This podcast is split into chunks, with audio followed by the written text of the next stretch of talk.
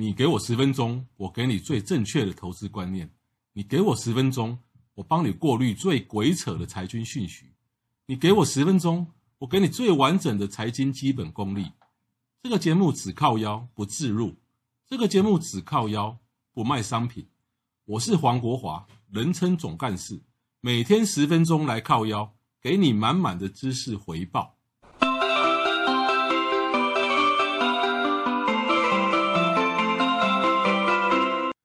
各位听众，大家好，欢迎再度收听《财经的靠腰》。今天是由我黄国华来跟各位报告啊。节目是今天是由我来来讲。那其实呢，就是很多听众可能是刚接触我，或者是说比较新的啊的的读者。那如果说你想要更想要阅读更多的我以前的文章的话，你可以去上，你可以去搜寻我的部落格啊。你只要在 Google 打黄国华。或是打总干事，然后就你就可以找到我在匹克邦所设的部落的部落格，在部落格里面呢，已经就有好几千篇哈啊，有关于财经甚至旅游啊的一个的文章啊，所以可以从里面挖到非常非常多的宝。那我个人呢，毕生所学几乎也都几乎都在那里面的哈。反倒是说播客节目呢，因为是从二零二零年的十月才开始开播，所以呢，播客播客节目至今来讲，累积的节目跟你累积的内容还比较少。那今天呢，我继续要来跟跟跟各位来这个导读哈，我的财务分析入门书啊，《素人》这本书的导读。那有这本书的人，今天呢，请翻开第二十三页啊。那没有这本书的人呢，就是啊，我当然希望你去买了哈。但是如果你不愿意买，或是觉得很懒得买，那也没关系，那就请听我，就是呃，我说我自己的书给你听。那今天是我们继续要来来来聊这个营业收入哈。啊，我们来探讨就是营业收入的重要性。那营那啊，营业收入的观察期要多久？那营业收入观察的模式，我们是，我们先来提，我们现在探讨这个营业成长的重要性。一家公司股价的上涨的动能跟下跌的因素，其实我认为是在于一家公司的成长与否。那内需市场浅薄的台湾，其实啊，我我个人认为是没有所谓的价值投资。所以一旦呢，这个经济哈失去了成长动能哈，那台湾大部分公司会丧失投资价值。那许多法人跟媒体会鼓吹啊，投资人在景气转差的时候可以投资一些防御型个股，乍听之下很有道理。不过细细想之下，这所谓防御型个股，投资防御型个股的目的，只是为了在这个台湾整个总体经济转转的变得很差的时候呢，然后让让我们少赔钱，哈。那少赔钱不是投资目的啊，投资目的就是赚绝对的利润哈。少赔钱不是我们的投资目的，这是最最荒谬的愚蠢事。当然了，法人会这样提的目的是希望投资人能够进场，我随时维持的进场，让他们赚到手续费。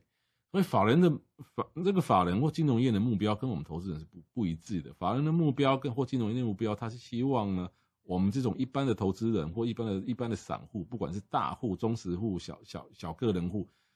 他们的目标是希望我们不断的买卖进出，那他们就可以赚取手续费。但是我们的目标是不是这样的？我们目标是要获取绝对利益。好了，不管了。那检视一家公司成长与否的第一件事，当然还是要看每个月营收嘛。那现在投资人的素质比以前提升很多了，懂得去追踪营收的成长率的成长性。不过呢，道高一尺，魔高一丈，公司派也好，媒体也好，当然对这个啊的心知肚明。于是他们会故意用很模糊的数据去误导投投资人，所以许多对营收成长一知半解的人的投资人反而会聪明反被聪明误，甚至呢，其实明明就是投资人对于营收或是对财报解读能力错误，或是被误导啊，因此而赔钱啊，而反而来说这个财报无用论啊，其实呢，应该要应该要反反过来这个检讨自己是不是自己解读错误了，或是运用错误了。啊，经常让许多投资人感到纳闷的，就是说，明明一家公司的营收呢，就是处于一个历史创新高啊，有啊，有些公司每个月啊，或是都都都，它的它的它的那个营收都是历史新高、历史第二高、历史第三高，那为什么呢？这家公司的股价呢，在这个这个营收创新高、创次高的一个一个一期间，股价涨不动，甚至有的步入空头？答案就是。一家公司的股价反映的是公司进步的程度，或是退步的程度。如果进步的幅度已经已经达到了进无可进啊，就表示说这家公司很有可能面临中长期的成长极限，那股价的表现自然就就会表现的差。反观，如果一家公司的营业收入已经到了退无可退啊的阶段，虽然说呢营收绝对数字还处于一个历历史的一个偏低水位，那其实股价恐怕已经悄悄的打底哦，蠢蠢欲动，甚至默默的涨一段。那我在书上呢有提到了一家公司哈，叫中鸿。那中鸿呢这家公司呢，在二零一零年一月到二零一八年十月这段时间呢，营收年增率长期处于正成长，所以股价从四块钱就涨到十四。可是到了二零一八年年底开始步入负成长，哦，股价就从十五块跌到了五块。那中华电信也有这样的一个一个情况，就是说它的营收成。处于高度成长期的时候，啊，股价表现得非常好。可是呢，它的但是中华电信它的营收呢，还还没有到转负转成负的之前呢，其实它股价就已经停，已经已经开始下滑了。因为为什么？因为它营收年增率已经已经从本来的两位数，比如二三十趴、三四十趴，已经转到成了两趴、三趴，然后慢慢的转成负数。所以说，营收年增率从二三十趴转到剩下个位数两趴、三趴、四趴的时候。的确没有错，它的营业收入的绝对金额还是在成长。问题是说，它的那个成长率已经衰退，而且是大幅衰退。那成长率大幅、成长率大幅衰退，甚至成长率转负，那这样的公司，那当然它的股价自然就会乏善可陈。那接下来我们就是像这本书的第二十五页有提到说，那么既然营收年增率那么重要，那我们到底要观察多久呢？也就是说。一家公司呢，它的营收年增率要连续几个月出现一个正成长，啊，或然后我们才会认定说啊，这家公司已经步步入了一个啊一个所谓的一个成长的一个趋势。那有人认为说至少三个月，也有人认为说至少要连续六个月的正成长，但是这没有一定的标准。那比较想要深入研究这个营收年增率到底是几个月正成长才能视为成长。那可以去参考我所设计的财务六大指标当中的营收年增率的评分标准。当然，这个是比较进阶的哈。以后有机会呢，这个《素人》这本书导读完以后，我会继续导读我个人另外一本这个财务分析呢，就比较深入、比较比较啊这个难的一本书《格局》哦，我我会在那个地方导读。那断定上市公司呢有没有摆脱衰退泥沼，千万不。不不能只凭单一个月营业数字就很武断的妄下定论。那我个人认为，还是说三个月是一个起码的观察期的哈。就是然后一家公司呢，本来也许就是营收年增率就是常年累处都处于负成长，那就是它转转正以后，我认为至少要连续三个月转正，至少会比单一个月来的更更能够确定营业趋势的变化嘛。它、啊、这个营业收入呢，就我之前的节节目也有提，好比像一条绵延数千公里大河的最上游的的源头的水位，那这条河流的出海口呢，就好比是股价。那想要探探索下游居民未来的用水量是否足够的最直接方法，或是或是说到呃流到出海口呃这个最终的盈余是多少？最啊那最好的方法就是去测量上游水量到底是属于滂沱还是干或是干枯，营收年增率的的变化就是类似这样的概念。所以呢，营收率的啊那个营业收入的年增率的增减增减啊，可以帮投资人判断股价长线上的相对高点或相对低低点。那如果一家公司的营收年增率从高档滑落之然后之后连续三个月不再创新高啊。不用不不需要转负哦，啊，比如说，它本来一家公司的营收年增率就是逐逐啊逐月的上上来啊，比如说到了某某年某月，它的营收年增率高达了百分之五十，啊，那接下来三个月就没有办法就在五十趴以上了，就比如说啊，只剩下四十趴，只剩下三十趴，还节节滑落，即便还是在，即便还是在处于一个正成长，那像这种就很有可能步入所谓的成长极限。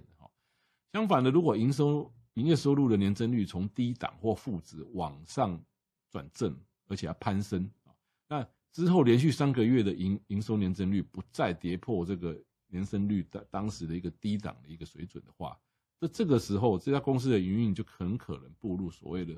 否极泰来的一个顺境。啊，那股王大立光的营收年增率模式哦，应该堪称是这个财务分析的一个典范啊。在呃，在我这本书里面呢，有有有附图哈，把它营收的图跟股价的图哈。那嗯，所以说各位听众最好就去翻开书，一边看开书一边来看看我的那个。那没有书的人没有关系，那我我还我简单的念给各位听，在二零一七年七月份之前。大大立光的营营收年增率是处于长期的正成长，可是到了二零一七年七月以后，一直到一直到二零二零年的九月，我今天啊这个录我现在录音的时间是十月下旬，九月的营收都知道。在二零一七年七月一直到二零二零年的九月，这长达三年的时间，